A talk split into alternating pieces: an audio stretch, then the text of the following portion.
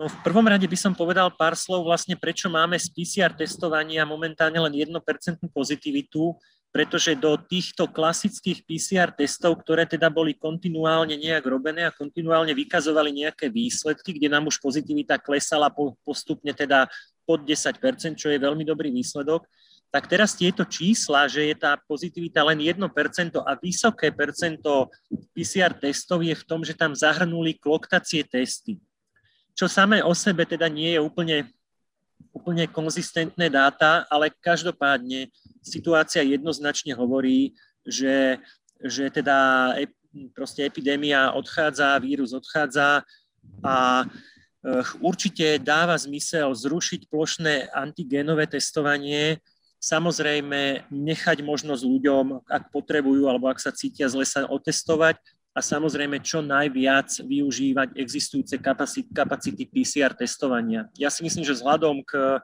aktuálnej situácii to PCR-kové testovanie by bolo plne dostačujúce pre ľudí, ktorí majú pocit alebo potrebu teda sa testovať. Toto je ale v rozpore s tým, čo povedal aj včera predseda vlády, pán Heger, ktorý naznačuje, že núdzový stav by mal byť predlžený, alebo bude predlžený možno už v stredu. E, k vášmu stanovisku sa pridala aj strana za ľudí, takisto aj sme rodina vyjadrili pochybnosti o predlžovaní núdzového stavu, takže asi na vláde v stredu bude horúco, predpokladám. No, takto. Dnes už rokovala aj pandemická komisia, ktorá teda bohužiaľ odporúčila vláde predlženie núdzového stavu, i keď hlasovanie tam tiež zďaleka nebolo jednoznačné. A pokiaľ mám správne informácie, je možné, že dokonca bude rokovanie vlády už dnes online spôsobom, takže je možné, že už dnes bude horúco a myslím si, že tá debata by mala skutočne vo vláde, vo vláde byť a vláda by sa mala zodpovedne rozhodnúť a podľa môjho pohľadu ho už skutočne nepredlžovať. Aké sú argumenty, ktorými vy hovoríte, že by sa nemal predlžovať núdzový stav? Ja by som možno začal argumentami, že prečo sa hovorí, že by mal byť ešte núdzový stav, kde eh, je možno dobré vnímať, že problém je teda v hospodárskej mobilizácii, že sa dá ukladať eh, pracovná povinnosť lekárom, respektíve všeobecne zdravotným pracovníkom a teda, eh, že keby toto odišlo, tak by bol veľký problém. Toto je asi jediný dôvod, ktorý sa dá akoby čiastočne akceptovať, ale aj tam je to, že je to len odkladanie problému do budúcna. Čím menej ľudí bude v nemocniciach z dôvodu covidu, aj povedzme ťažkých prípadov na, na, na teda intenzivistických lôžkách, tak tí ľudia pomaličky budú nahrádzaní ľuďmi z plánovaných aj ťažkých operácií a my stále budeme potrebovať lekárov, a ja si myslím, že ak sme nevyriešili problém s lekármi, ktorí chcú dať výpovede, tak ďalším predlžovaním núzového stavu ten problém stejne nevyriešim. Takže to sú dôvody, e, kde teda, ale presto všetko sme navrhli ešte možnosť teda e, vlastne tohto zákona o hospodárskej mobilizácii, kde by sa presunulo toto na mimoriadnú situáciu, že by nebol potrebný núdzový stav, že by sa to dalo vyriešiť len v mimoriadnej situácii. Ale všetky ostatné parametre jednoznačne hovoria v prospech ukončenia núzového stavu. Čísla z posledných dní, či už eh, počtov ľudí v nemocniciach, či už pozitivity PCR testov, alebo aj jednoducho počtu nových prípadov, všetky hovoria preto, že epidémia našťastie od nás veľmi rýchlo odchádza a nie je dôvod, aby, aby kvôli epidemiologickej situácii bol predlžovaný núzový stav ono si treba povedať, že núdzový stav má slúžiť na, na nejaké preklenutie úvodného šoku, na, na prispôsobenie sa krajiny vlastne novej situácii. My dnes nemáme už ani novú situáciu, na prispôsobenie sme mali času veľmi veľa a ja si myslím, že ani nie je národu vysvetliteľné, že prečo by mal pokračovať e, ďalej núdzový stav, respektíve prečo by mal byť predlžený o ďalších 20 dní. E, mnoho štátov má samostatný zákon, navrhuje to aj strana za ľudí, má nejaký pandemický zákon, vy v podstate chcete zákon o hospodárskej mobilizácii, takže to sú v podstate asi nejaké podobné veci, ktoré majú za cieľ špecifikovať iba tie obmedzenia, ktoré súvisia s pandémiou, predpokladám. Presne tak. Ono aj v našich podmienkach sú, je debata o oboch.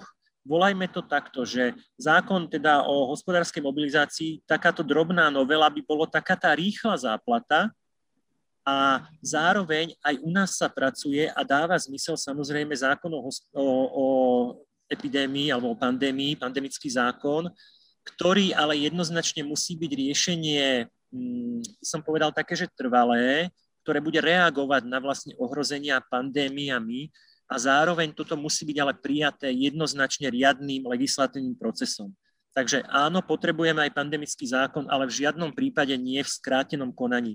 Preto teda navrhujeme tie zmeny v hospodárskej mobilizácii, aby sa tie e, veci, ktoré teda ešte hovoria v prospech nejakej nutnosti núdzového stavu, dali vyriešiť aj v mimoriadnej situácii. A to, že momentálne ešte nemáme takýto zákon alebo takéto zákony, nie je to znamením toho, že vláda teraz ani nechcela také niečo riešiť? ťažko povedať, ale pravda je taká, že toho času bolo dosť na to, aby aj jedno, aj druhé už dávno bolo, eh, bolo prijaté. Aj preto mm, myslím, že viaceré koaličné strany už tlačíme na zrušenie, respektíve nepredloženie núzového stavu, pretože počas jeho trvania sa tieto procesy nejak nedarili. No možno keď už bude štandardná situácia, že o to rýchlejšie by sa podarilo vlastne tieto zmeny urobiť a pripraviť nás na nejakú, povedzme, tretiu vlnu, ktorá samozrejme môže prísť. No to najskôr asi až na jesen, teda dúfajme, že... že... Presne, presne tak. Uh, treba možno, ak, ak môžem, treba povedať, že áno, opatrnosť je síce na mieste, ale uh, také tie reči, že nám hrozí epidémia podobná ako, ja neviem, v januári, uh, nie, sú, nie sú pravdivé. Situácia sa odvtedy veľmi vyvinula rádovo milión Slovákov vlastne COVID prekonalo, teda má protilátky, minimálne určite pre túto sezónu. Takisto už máme vyše milióna ľudí, ktorí sú aspoň raz zaočkovaní, veľa z nich už dvakrát. A samozrejme potom je ďalšia skupina ľudí, ktorí sú nejak prirodzene imúnni voči covidu a ďalšiu skupinu mladých ľudí, ktorým covid teda ani pri jeho teda získaní nespôsobí nejaké zásadné problémy. To znamená, že Slovensko teraz skutočne nemá potenciál na vážnu a silnú tretiu vlnu. Áno, môžeme sa baviť na jeseň, že, že potom by mohla byť tretia vlna, ale teraz už nie. Teoreticky sú možné mutácie, indická mutácia a tak ďalej, ktoré by mohli situáciu zmeniť, ale to je určite v priebehu najskôr týždňov, ak nie mesiacov, takže, takže asi nemá zmysel sa o tom praktickej rovine baviť. Avšak v tej praktickej rovine, to, nech sa páči. To som len chcel povedať takto. Samozrejme, mutácie môžu zmeniť hru, ale zatiaľ dnes ju nezmenili a treba vnímať, že základné nastavenie krajiny je sloboda. My nemôžeme, pretože nám hrozia mutácie v budúcnosti, držať krajinu zatvorenú. Ak je situácia umožňujúca normálny život, treba ten normálny život umožniť, lebo základné nastavenie je sloboda. Popri tom sa samozrejme zodpovedne chystať a ak by sa situácia zmenila, ak by tu prišla nejaká mutácia, ak by sa čali vlastne prípady stúpať, samozrejme potom treba konať a prípadne zasa urobiť nejaké opatrenia.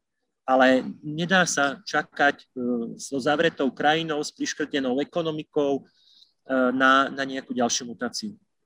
Ale potom je tu otázka, čo s tými eh, miliónmi testov, ktoré sme nakúpili, antigenových testov, ktoré pravdepodobne nie sú eh, nejak extra, extra dobré. Eh, neviem, to nie je na moje posúdenie, ale hovorí sa o tom, že teda ich vypovedacia schopnosť nie je až taká vysoká, ako by sa očakávalo. Otázka je, čo s nimi? Zídu sa v ďalšej vlne? Samozrejme, nedokážem ani ja posúdiť kvalitu testov, to musia povedať odborníci určite najhoršia možnosť by bola ich umelo míňať len preto, že ich máme na sklade. To nie sú testy, ktorých, ktorých e, expirácia končí niekedy o pár mesiacov. Myslím si, že majú nejakú, nejakú teda dobu použiteľnosti.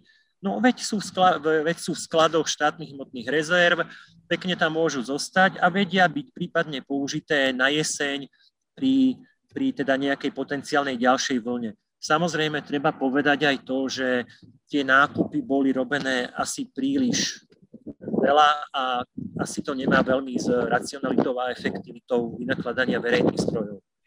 Dobre, ale nebudeme podkurovať e, oheň pod e, nejaké vládne rozopre, takže poďme skôr k tým veciam, čo vy chcete konstruktívne spraviť a to je predložiť návrh o hospodárskej mobilizácii. Máte ho pripravený?